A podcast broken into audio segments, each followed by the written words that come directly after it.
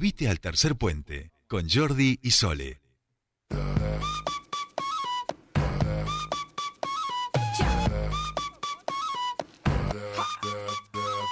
caí, me paré, caminé, me subí, me fui contra la corriente y también me perdí, fracasé, me encontré, lo viví y aprendí cuando te pega fuerte más profundo es el beat, sí. Sigo bailando y escribiendo mi Y ahora sí. No va a haber nunca la posibilidad. No. Esto es así. Pero Vos te habías olvidado, aparte- Laura. Te habías olvidado, Laura. No entiendo por qué Pero aparte le mandé un jugo directamente, o sea, no, Sí, sí, sí, sí, no hubo esperando, ningún filtro esperando. de nada, perdón, ¿eh? Es una cosa de locos. Eh, Yo me divierto acá con las chicas, por eso, cada vez que vienen ellos yo me pongo feliz. Con Claro, está vernos, muy bien, sí, sí. Está- exacto. Con- aparte lo- me lo dice, no, nosotras no hablamos nunca, solo lo que hacemos es vernos aquí, nos reímos y las Y pasamos nos bien. mandamos, claro, nos mandamos Nos mandamos sticker. Ah, sticker también. Ah, sticker Sí, no sí. me habían confesado que se mandan. No hablamos nunca, es en serio, o sea, Sí, sí, hablamos... sí. Solo sticker. Por ahí a veces. Yo tengo esa la- relación le- con Estela, Si, si de ella me, me manda algo, yo le recomiendo algo que es rara vez. La, devu- la devolución es una sticker. Sí, Tipo sí, así, sí. ¿no? Así como, Sí. claro, claro, claro. Eh, ¿Y a ustedes les pasa igual? No, digamos. No. no, no. No, no, no, usted, no. hombre. Nosotros... Desde la mañana hasta la noche. El grupo que arde y entre nosotras también. Claro, O sea, pero hay un grupo que es exclusivo de la radio, vamos Sí, a decir. sí. Esto Sí, tiene sí, el sí. nombre. Del, del programa Mejor no me lo todo explico. es- ah, es- tercer puente, claro. mejor no me lo explico. No. No, Es, no. exclusivo, es exclusivo del programa, pero a su vez las que vienen son las que charlan por privado, porque ya está, el resto puede aportar, pero las que vienen el último Sí. día definen cuestiones por privado. Ah, por privado, Sí, no se claro. molesta el grupo. Sí, porque si en no- la semana sí. Sí, sí, sí. Para todo, sí, para todo y se piden cosas y toda esa Perfecto. El tema que. Sí, sí. Bien. La de- canción, poner el canción. che, alguien que busque el tema para hoy, Claro. puede ser que alguien diga yo y después le decís el tema. Ay, no lo busqué. Ah, bien, Perdón. bien, bien. Porque aparte es tema, canción, digamos, ¿no? Sí, Son sí, como las dos cosas principales y después puede haber ahí algún agregado. Sí. Bueno, eh, están Caro, están Sora y Lau. Le mandamos un mensaje, un saludito a Caro, que la veo a Buda y es Caro para mí. la la tengo. a la- feo. no, no, ¿por qué? La- lo traje pensando lo en ella. O sea, es una presencia más de ella aquí, en su espacio. Claro, claro, Eh, siempre está. Exacto, extrañábamos sí la libretita de Lau. Que Sí, ha yo extrañaba muchísimo venir. ¿Y por qué no estabas viniendo? ¿Se puede saber? Digo, Sí, eh, sí, pero una cosa muy linda. Estuve concursando, preparando un concurso y ah, concursé. y- vimos en tus redes. ¿Te fue bien? No, yo no puse nada en mis redes del concurso. Que estabas estudiando a full, que no sé qué, se te veía todo el tiempo estudiando, Pues- encerrada estudiando, digo, eh, digo, acá, Pero cada sí, tanto una copita de algo, pero estudiando, La- una estudiando. copita siempre hay en mis redes. Claro, claro, no, claro. no serían mis redes. Desconfíen si no hay una copita. Pero no, Claro, no. es sí, como después- si en el- no está el, el Pehuen en las redes de Sol. Claro. Ah, claro, es verdad. Ah, es verdad. como el, el perro, la copita, bueno, Sí, eh, sí, sí. no Pero te he bueno, stalkeado, sorry, lo siento, sorry, pero so, ay, sorry, pero no, no te puedo decir cuál sería el elemento de tus redes que no falta nunca. Viajes, paisajes. Viajes, Cristina. paisajes. Cristina, Siempre, bien. Cristina en un paisaje. Ella abrazada de una nube, una nube que es Cristina. No, viajando con Cristina. Sí. Viajando, Sí, con- sí. Cristina viajando sola también. Una cosa tremenda. Bueno, eh, empezamos ahora sí formalmente esta columna de feminismos que nos da tanta alegría este, y tanto aprendemos. Así que, queridísimas compañeras, todo de ustedes. Todo de nosotros. Gracias. En realidad, bueno, nada, quería arrancar con algunas notitas así que transcurrieron en, en la semana importantes, como por ejemplo ayer. eh, el programa, ayer se hizo el lanzamiento del programa eh, Registradas, Mm. que Sí. afortunadamente hoy ya salió el, el decreto y ya se puede empezar a trabajar con respecto al tema. Eh, la verdad que es, u- u- es, es, otro de, es otro lugar más donde, bueno, nosotras hemos hablado mucho de la desigualdad económica para acabar con las distintas violencias y con las desigualdades sociales de las mujeres y bueno, esto es uno de los factores importantes. Ir a esos lugares que sabemos que muchas... eh, trabajadoras eh, domésticas eh, se han quedado, trabajadoras de casas particulares, trabajadoras y trabajadores se han quedado sin trabajo en los tiempos de pandemia, ir a esos lugares donde se necesita eh, hacer un aporte concreto de parte del Estado eh, para que bueno para poder seguir sosteniendo ese tipo de trabajos y que se siga fomentando sobre todo la eh, regulación de, de las trabajadoras de casas particulares, ¿no? Eso la verdad que es un, es un dato no menor No. eh, importante para, para poder, eh, para nosotras no hacer Y además se vincula con otra serie de políticas que se han estado implementando que tiene que ver con la protección de las trabajadoras del hogar. O sea, no es una propuesta suelta, sino que hay un, todo un entramado de eh, políticas públicas que atienden a ese sector. Las celebramos a todas porque, bueno, muy importante. Sí, sí. Esto es una es una decisión política del gobierno nacional y elaborada en- y concreto que la Ya lleva está concreto en tercerpuente.com. ¿eh? ya está. Claro, sí, sí, que la lleva al co- a- en concreto el, el Ministerio de las Mujeres con, bueno, con que teniendo que ver también con esto de las políticas de cuidado, de cómo, cómo vamos a ir fomentando, que bueno, en cada uno de los temas que nosotras desarrollamos tiene que ver eh, este tema de la participación, ¿no? Eh, hoy también es el Día de la Acción Global por los Derechos eh, al Aborto Legal, Seguro y Gratuito, así que eso es para nosotras también... eh, no sé, es como lo que saca a muchas Sora, mujeres a la al calle micrófono. Al micrófono, por favor. que saca muchas mujeres a la, a la calle y que po- pone visible y pone en, en, en práctica una, eh, una, una masividad y una forma nueva de organizarnos de las mujeres que bueno que veníamos ya hace muchos años en estos reclamos. No sé, eh, no, no está chequeado, no venía manejando y escuché algo de Chile, ahí hubo algo, mm, estaba gente felicitando Justo lo estoy eh, buscando, sí, una- un avance en Chile con respecto a la ley del aborto. No sé bien qué sería, pero me parece que hay algo interesante para recuperar después. históricas. Aprobamos en general la despenalización del aborto. Esto es por todas las mujeres y personas gestantes que se han visto perseguidas y criminalizadas por el ejercer su derecho a decidir sobre sus cuerpos, sobre todo si no tienen recursos. Eh, es un posteo de Camila Vallejo, que es eh, legisladora en, en, en Chile, ¿no? Así que sí, debe sí, haber una avanzada ahí con respecto al tema. No estoy siguiendo, me lo mandó una amiga, que le mando un saludo porque nos debe estar escuchando. Eh, no estoy siguiendo el tema, pero sí, por ahí viene, bueno, esto del Día de la Acción por la lucha por los derechos eh, eh, de, hacia el acceso de la interrupción voluntaria del embarazo, ya es una lucha para nosotras de Latinoamérica y, y le hacemos un seguimiento y un acompañamiento ahí, ¿no?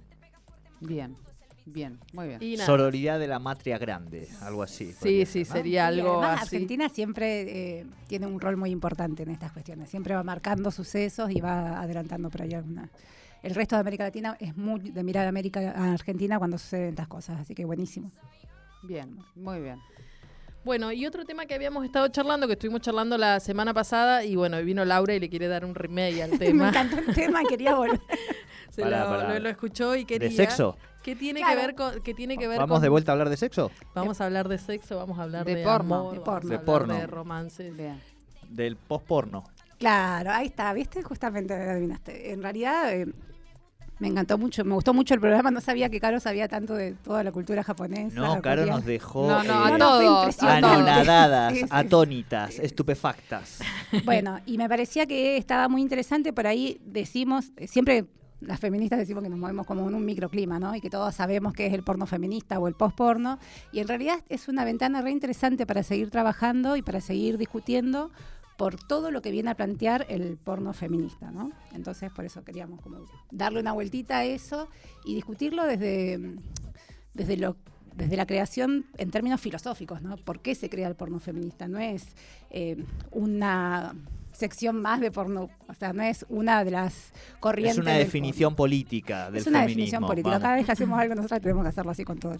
Y tiene que ver con la ética y tiene que ver con No, perdón, perdón. Y no, no así, pregunto, eh, como el, el porno eh, que es como consecuencia del patriarcado, vamos a decir, natural o, o como definición política. No es consciente, sino que no. El modelo de pornográfico que tenemos hoy es producto de este patriarcado, Sí, vamos a decir. Pero también a mí me parecía muy interesante eh, corrernos del, del- del pánico moral, ¿no? Y de no, no entender el porno o poder pensar la sexualidad lejos del punitivismo y pensar que en realidad, como decís vos, el problema no es eh, por ahí las producciones y la, la- el querer filmar o querer mirar o que haya personas que les guste mirar. El problema es cómo se gesta, desde dónde se gesta, sumamente androcéntrico, muchas veces violento, generalmente de hombres blancos heterosexuales, falocéntrico, coitocéntrico, o sea, lo único que se refleja es el coito, cuando la sexualidad es mucho más. Entonces es disputar todo eso y entender que el porno no es una mala palabra, sino empezar a dar los debates como cada una de las cosas que encaramos para dar debate y para decir, bueno, nosotras las mujeres tenemos un montón para decir de esto y tenemos un montón para disfrutar con respecto a otras cosas que ya lo hemos de alguna manera tocado en este programa. Eh, cuando hablamos de los cuerpos, de los cuerpos que desean, de los cuerpos que, que pueden... como- El goce. Claro, Del goce. de, de- de- de quiénes pueden gozar y quiénes no, quiénes, puede- quiénes pueden ser objeto de deseo o sujeto de deseo, no, objeto no. Eh, hoy hablábamos con Caro de este tema y decía la idea de muchas veces de, de muchos relatos, eh, cuando hay denuncias y demás, de decir, de, voy a decir una palabrota, ¿no? Si se- Sí. la, la incogible, ¿no? Dicen, ah, No. fulana es incogible. Que hubo declaraciones muy fuertes, además de la de eh, Gustavo Cordera, que, que hablaba de, bueno, hay mujeres que... Ay, volvió. Sí, no, volvió no. a pedir disculpas, señor, no vuelva A ver si lo más. perdonamos. No sé qué. Sí, pero aparte Pero volvió a la, a la escena pública, ¿no? Volvió a la escena pública ayer y como que quiso aclarar algo. ¿Lo estás diciendo? Todavía ¿No No, no lo sabía. Pero no puede ser tan. Digo, Y no quieras y querer como- aclarar hace seis años, papi. Que sí, oscurece, sí, o sea, la cambiar la puta- estrategia de que dice que, bueno, que claro, es una estrategia de marketing porque él quiere volver a la escena musical, ¿no? Claro. Eh, bueno, estas son una de las cosas que nos pasan eh, a las feministas que siempre nos decimos que nos duele y que nos cuesta, o cuando empezamos a tomar otras perspectivas, eh, muchas de nosotras fanáticas de la Versuit, y después tenés como un tipo como su cantante con Sí. tremendas aberraciones Pero- y encima sosteniéndolas, porque digo, se te puede escapar un furcio, bla, bla, bla, lo que sea, pero el Sí, tipo... o te pueden sacar de contexto un. Digo, ¿no? Mil veces Exacto. también. Pero las expresiones de él y encima Sí, ahora sí. vuelve como pidiendo disculpas y se las sigue mandando. O sea, Ay, no, es no, como no, Pero a mí me da la sensación que fue tan fuerte en su momento la corriente de repudio que lo que nos ha pasado a la gente que, que escuchábamos mucho, digo, porque tiene temas y ha, ha formado parte de las sonoridades de una etapa y una Sí, época, digo, para ustedes los 90, Sí. para nosotros los 2000, que es cuando se fueron, digo, se iban efectivamente a Europa y, se- y ahí entonces los latinoamericanos se reencontraban que se habían ido. Todo eso, digo, Sí, ¿no? sí, Fue la Versuit. Y en un momento desapareció. Yo ahora, Digo, se borró Fue- y fue- se fue borró. la y condena, fue sí. Exacto, Sí, fue sí, una sí, fue condena, condena exacto. Yo celebro mucho que la banda, pobre, porque fue arrastrada con este. bueno, Sí, sí, sí. recuperó un poco eh, es algunos espacios. Incluso yo creo que hay un gesto también eh, importantísimo. Hay una chica que canta con ellos, Veneno de Humanidad, por ejemplo. Es hermoso, búsquenlo, que lo cantan con una mujer que no me acuerdo el nombre. Y celebro eso, pudieron recuperar porque es una música preciosa y no era exclusividad de Gustavo Cordera. Así que bueno. No, y el otro caso que hablábamos con Caro era eh, Juanse, también el cantante de... Ay, no me sale la banda. Juanes. No, no Juanes. No, No, ¿Juanse? no. ¿Juanse Eh? Juanse, eh, No. de hecho, Cordera habla de él. Los ratones, De los ratones, ahí está. Ahí está, de jamás los escuché. He escuchado cualquier cosa menos esa banda. Pero también cuando lo, lo acusan de abuso, dicen, bueno, pero estaba en Jujuy, no estaba en Miami. Como diciendo que se piensa. ¿Quién dijo ¿Qué eso? tiene que ver? bueno, Juanse. Juanse se llama así. Sí, Bueno, sí, este sí, muchacho sí, el que es tiene muy cara en los ¿Cómo, memes de señora cómo? abuela. Sí, exactamente. ¿En serio dijo eso? Sí, sí, sí, sí, en No, una no, declaración. no, no. Entonces, Claro, es como a- que a las mujeres feas, no, a las mujeres estereotipos feas, no, no se las viola. No cuenta. Sí, sí, sí. No, no. ¿Cómo me van a acusar de violar eso? Esa fue la expresión de él. Pero mírenla. Eso. Bueno, entonces, eh, por ahí como todos estos temas atraviesan, cada vez que hablamos... Yo acabo, chicos, de, de enterarme de esto. No, yo también, yo también. No, no, no, no. no. Es de- viejo, ¿eh? Es muy vieja la acusación, Ah. más de cuando estaba en, en boga.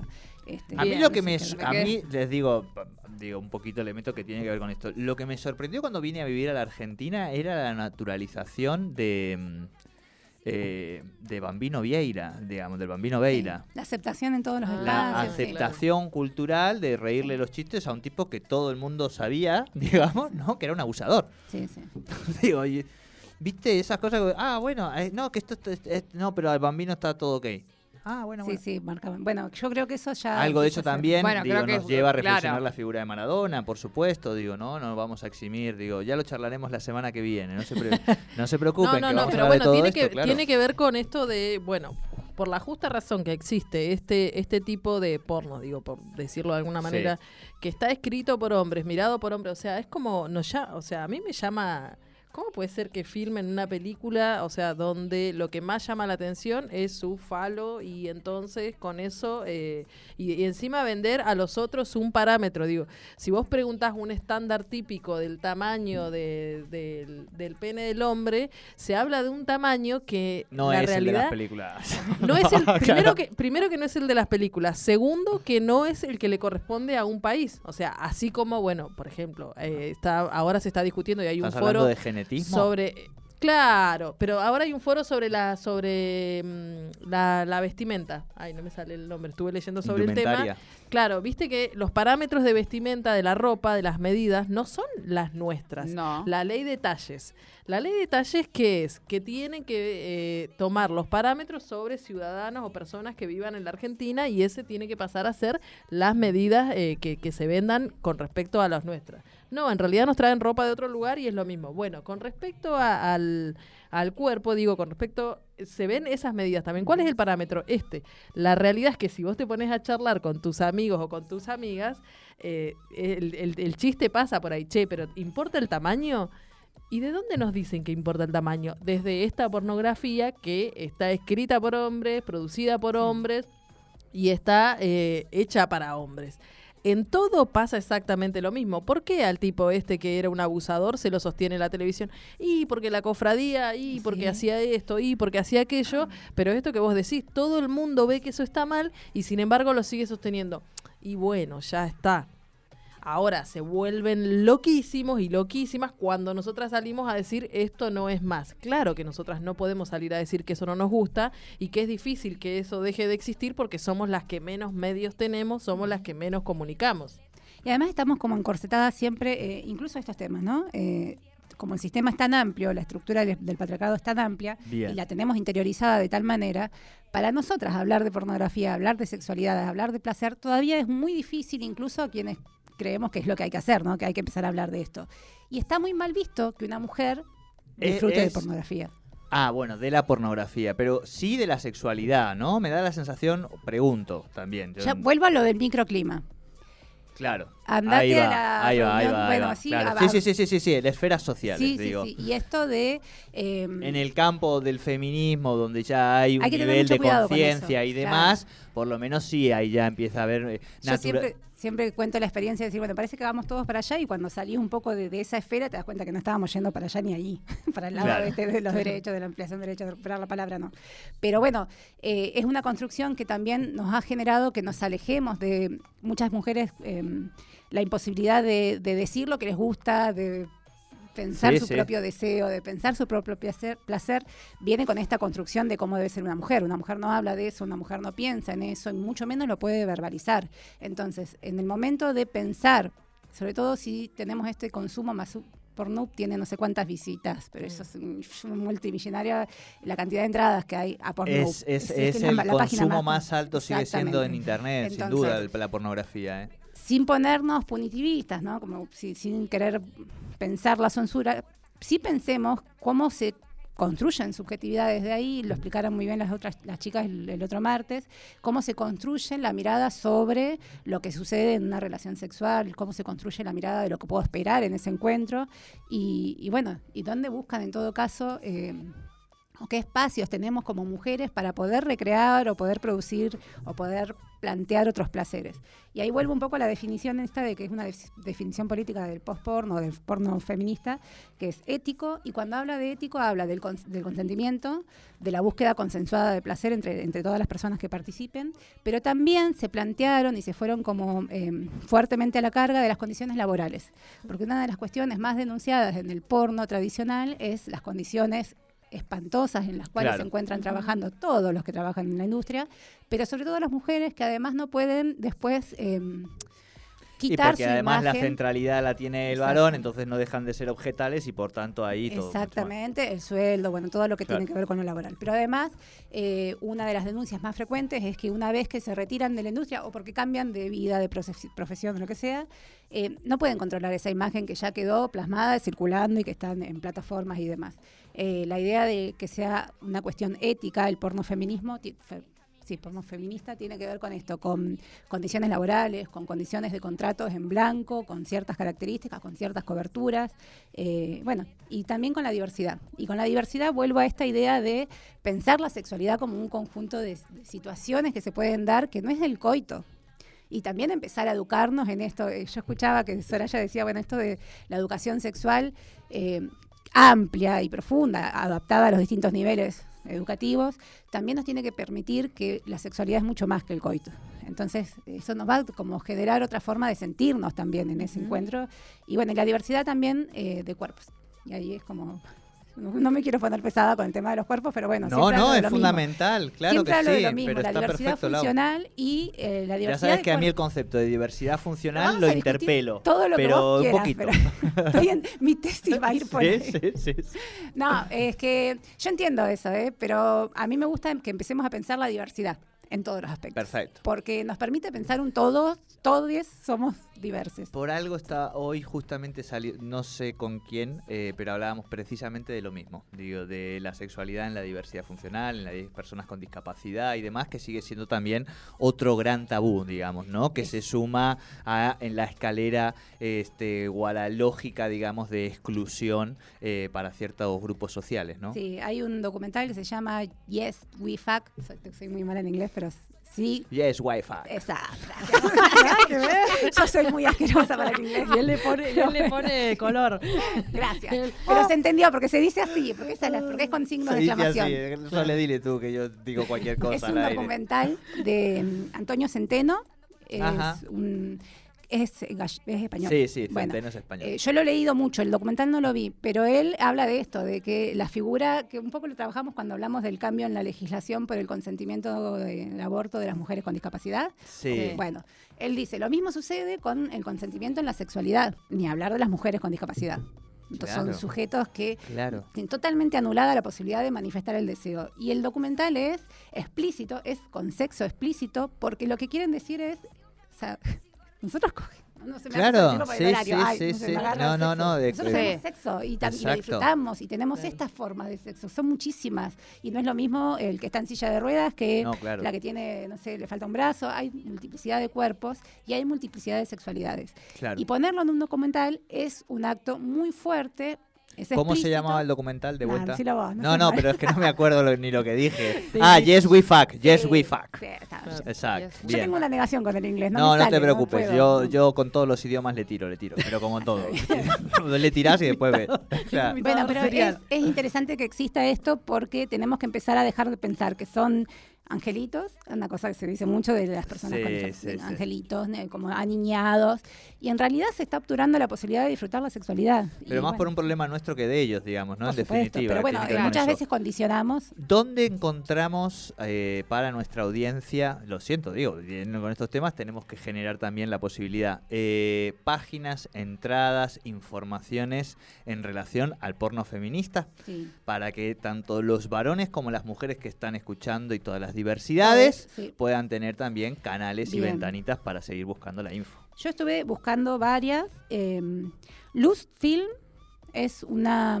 Erika Luz es una productora sueca que eh, es- se dedica a esto, básicamente una de las precursoras y la más reconocida en lo que es el porno feminista, por todo lo que ya dijimos. Y después hay unas mm, como súper específicas, algunas cuestiones que anoté.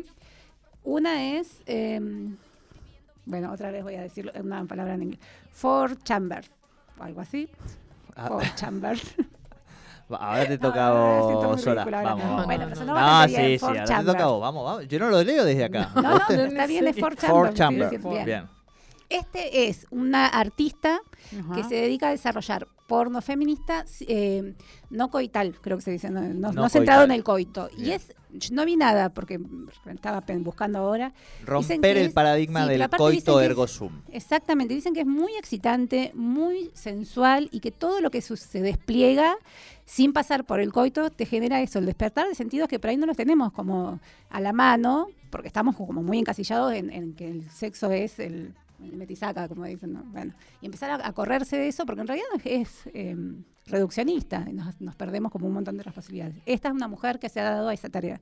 Y después había otra que se llama... Bueno, pero Luz, si buscan ya Luz Luz, luz como luz de...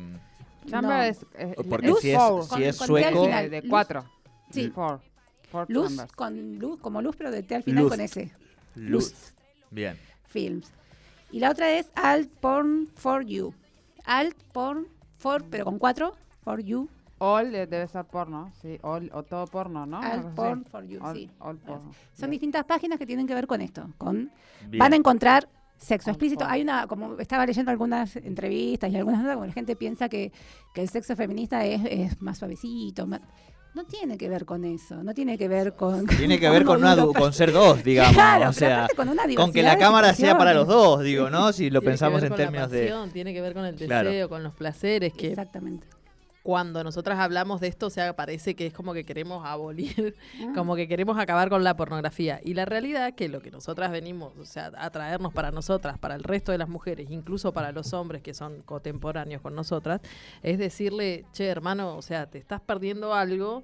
Eh, y, y queremos queremos transformar esto y, y podés ser parte si querés de esto. Claro. O sea, así como, porque digo, cuando hablamos de el exceso de, el, de machismo es el femicidio y el micromachismo es eh, ignorar a una mujer, hacer, eh, hacerle, bueno, esta, frizarla en el WhatsApp, eh, tener sexo una noche y que se acabe, tener problemas para tener sexo una noche y que no haya diálogo con respecto al tema cuando vos decís, bueno, che, podemos hablar esto, o sea... O no tiene la- por qué ser coital, digamos, ¿no? Que era lo que hablábamos. Claro, claro, porque claro. lo- porque, Porque en digo, definitiva, Porque eso también, eh, o sea, perdón, eh, Sora, eh, cuando hablamos del feminismo hablamos de la sociedad en su conjunto y de ser todos mejores, digamos, porque en la medida en que todos tenemos un plano de igualdad, la sociedad vamos a Claro, estar todos mejor.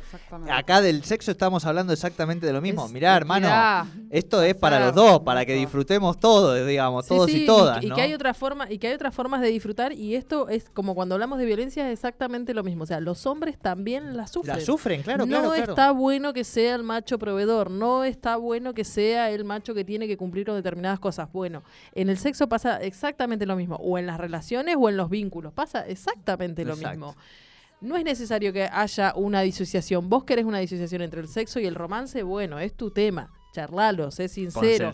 No es más claro. fácil que sea de esa forma. No es más fácil que las cuestiones sean cooperativistas y no colaboracionistas, porque viste que parece que si vos salís con alguien es como que te colabora. El chico que te colabora en la cama es como el chico que te colabora haciendo las cosas del hogar, ¿o no? No pasa por ahí. No sabía que se funcionaba.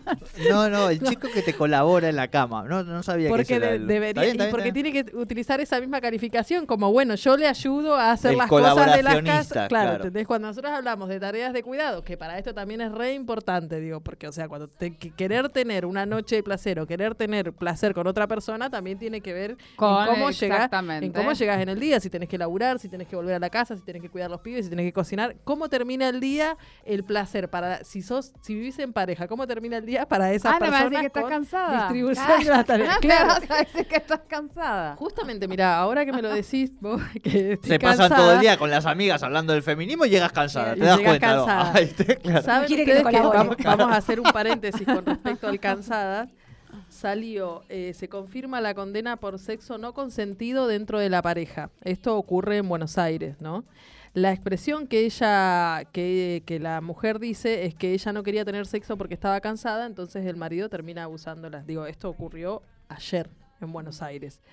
Y, y la expresión de esta de estás cansada tiene que es una, o sea, la justicia avalaba de que la mujer tenía que Se justificar por qué no quería tener para el dolor de cabeza cuando no existía, era simplemente una excusa para poder defender su cuerpo. Y Claro, ahí porque ahí, ahí el señor Bayer se hizo de Deberíamos plata. revisar, porque ahora, eh, eh, en relación, no estoy diciendo que estoy de acuerdo con eso, pero en relación entonces deberíamos volver a revisar toda la cuestión de, de- de matrimonio civil, porque tal vez está puesto en su momento, en, en el, en el primer Sí, eh, sí, sí, sí. de matrimonio civil, se, se, se pone como una obligación. Entonces, ahí me, me hago la pregunta. El juez le está preguntando, bueno, ¿cuál está bien? No se ayornó a la realidad el juez, ¿no? No. Y se, se, se, se atuvo una ley que sigue siendo anticuada entonces. O sea, sí. eso es lo que habría que también evaluar.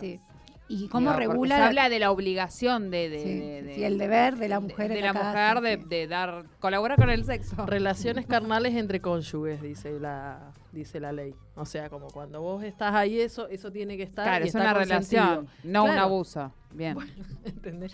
Bueno, entonces cuando nosotros, o sea, o sea, también queremos hablar de, también queremos hablar de sexo, también queremos hablar de placeres y estas formas van de la mano. Van de la mano con otra vez más la explotación o la sobreexplotación de las mujeres eh, en estos, en estos tiempos. O sea, estamos cansadas, sí, porque tenemos que hacer un montón de cosas. O sea, también hay que colaborar en esto para que el placer pibes que están acá. para que el placer y la pasión pueda seguir siendo la misma. O sea, en eso también los hombres tienen una tarea que realizar. Sí, ahí me, acuerdo el otro día que la de, pareja. ¿Qué? Qué difícil que es la Mil años. eh, Yo la verdad que ya, pero bueno, somos una No, sociedad, no, no, una está pyme bien, que somos. tenemos acá, claro, tenemos distintas este, experiencias para, contar, pero digo, eh, siempre es un poco, decirlo así, medio serio, medio en broma, que son desafíos múltiples, digo, ¿no? Cuando uno tenía normativizado determinadas cosas, claro, para algunos era muy fácil, para otros era una cagada, pero digo, el modelo. Ahora lo divertido es que está todo para construirse, para rearmarse, para pensarlo Y para, así, el que para la que era una cagada también era, entre comillas, no voy a decir que era más fácil, pero de alguna manera cuando vos no te cuestionás estas cosas, eh, siempre decimos que las feministas al final estamos repodridas, porque una vez que te das cuenta no volvés más para atrás. Entonces Claro. te la pasás peleando, porque bueno, ya empezás a ver cosas que antes las dejabas pasar, como los artistas y los abusos, y ahora ya no los puedes soportar, no puedes volver a escuchar esa música que escuchabas antes. Y Es difícil, es difícil. pasa lo mismo en la construcción de Perdemos pareja. muchas cosas, sí, sí, perdemos bueno, y muchas hay que cosas pelearlas, en y este hay que camino. escuchar. Pero lo que pasa es que somos optimistas, entonces y es nuestra tarea como militantes y como feministas ser optimistas, por eso seguimos avanzando. Y hay que recuperarlas. A mí me pareció tan hermoso escuchar a esa mujer, que no, no me acuerdo el nombre, que canta el tema de la versión de un tema que a mí me encanta, que es Veneno de Humanidad. Y decir, buenísimo que la banda se dio la tarea de reconstruir eso y de sanar un poco. Y yo a ese tema lo escucho. Lo escucho Bien. todo Pero no has traído ese hoy, has traído otra música. Oh, voy a un, un- un homenaje más a, no, amo, amé toda la vida a Palo Pandolfo que se murió hace poquito tiempo Bueno, Y- poquito ya. Llevamos seis meses con lo de palo. Bueno, ah, no, no, sé te preocupes. Yo meses, ahora tenemos una nota por el Diego ya hace un año. así Está que bien, bueno. Eh, Palo tiene un Igual Diego, obvio, ¿no? Bueno, un tema aparte, bueno. Eh, El martes que viene, el martes que viene. Bueno, ah, no sé, qué compromiso. El tema de los visitantes que se llama... Ay, ¿cómo se llamaba el cazador? No. De la, La Pantera, ¿no La era? pantera, la pantera, Ahí está, justo Pero bueno, que justamente habla del porno y es, es muy es, es interesante. Es muy, muy noventoso, pero no, nos gustaba porque habla del porno. Buenísimo. Bien. Eh, ¿Puedo pasar un... siempre, chivos los Claro. que quieras. Esto es... eh, Vale. Caro, Caro está haciendo un taller de cine. Le mandamos un saludito, claro, claro. represente hoy, Caro. Entonces están invitando a un casting para un cortometraje. Y... Eh, bueno, Claro, se anda en esas. Sí. Ay, esta mujer que es el sábado, es 2 de octubre a las 15.30 en Belgrano 445 Plotier. ¿Quiénes pueden ir? Hombres de entre 40 y 65 años, mujeres de entre 40 y 65 años, adolescentes mujeres entre 15 a 18, niños, niñas de 10 a 15 años. Así que bueno, ese, ese la visito Muy bien. para Perfecto. cumplir. Bueno, la semana que viene, martes, yo le he pedido a las compañeras eh, poder incorporar la entrevista en este espacio de Mónica Santino. Ni hablar. Mónica Ahí Santino es una feminista popular, exfutbolista, eh, traba- tiene un laburo en, la- en las- en las villas, en Capital, eh, con todo el fútbol femenino y demás. Y, como saben, estamos incorporando algunas entrevistas que tienen que ver con la temática del Diego, porque dentro de poco se cumple el año, vamos a hacer un especial y les cuento a ustedes. Tienen que decir que sí, si les parece. No sé si la semana que viene viene caro, ahí ya le vamos a dar un permiso o algo que firme. Eh, porque parte de lo que suceda el martes que viene aquí va a ser parte de un libro también. Ajá. De un libro de ficción. De tu, ah. ¿de ficción? ¿De tu autoría? Exacto. ¿De tu autoría? De ficción. Ah, Ah, sí, sí. algo, algo. No, no contamos todo. Vamos de a No, poco. bien, Vamos, ya vamos contando eso. Va creando O sea que gran entrevista. eh, yo les voy a mandar. Bueno, ya la conocen. Mandamos info y qué sé yo. Y nos preparamos para la semana que viene para esa gran bueno, nota. ¿Les parece? Sí, nunca sabemos quién viene. Es, es Bueno, esta vez lo saben. Ah, ¿quién viene de ustedes? Claro, no, no, no, yo tampoco lo sé. Lunes a la noche decir, bueno, pero bien, buenísimo. Bueno, bueno. Bueno. Bueno, Gracias gracias, por Como todo. siempre. Gracias. Nos vamos con un poquito de música.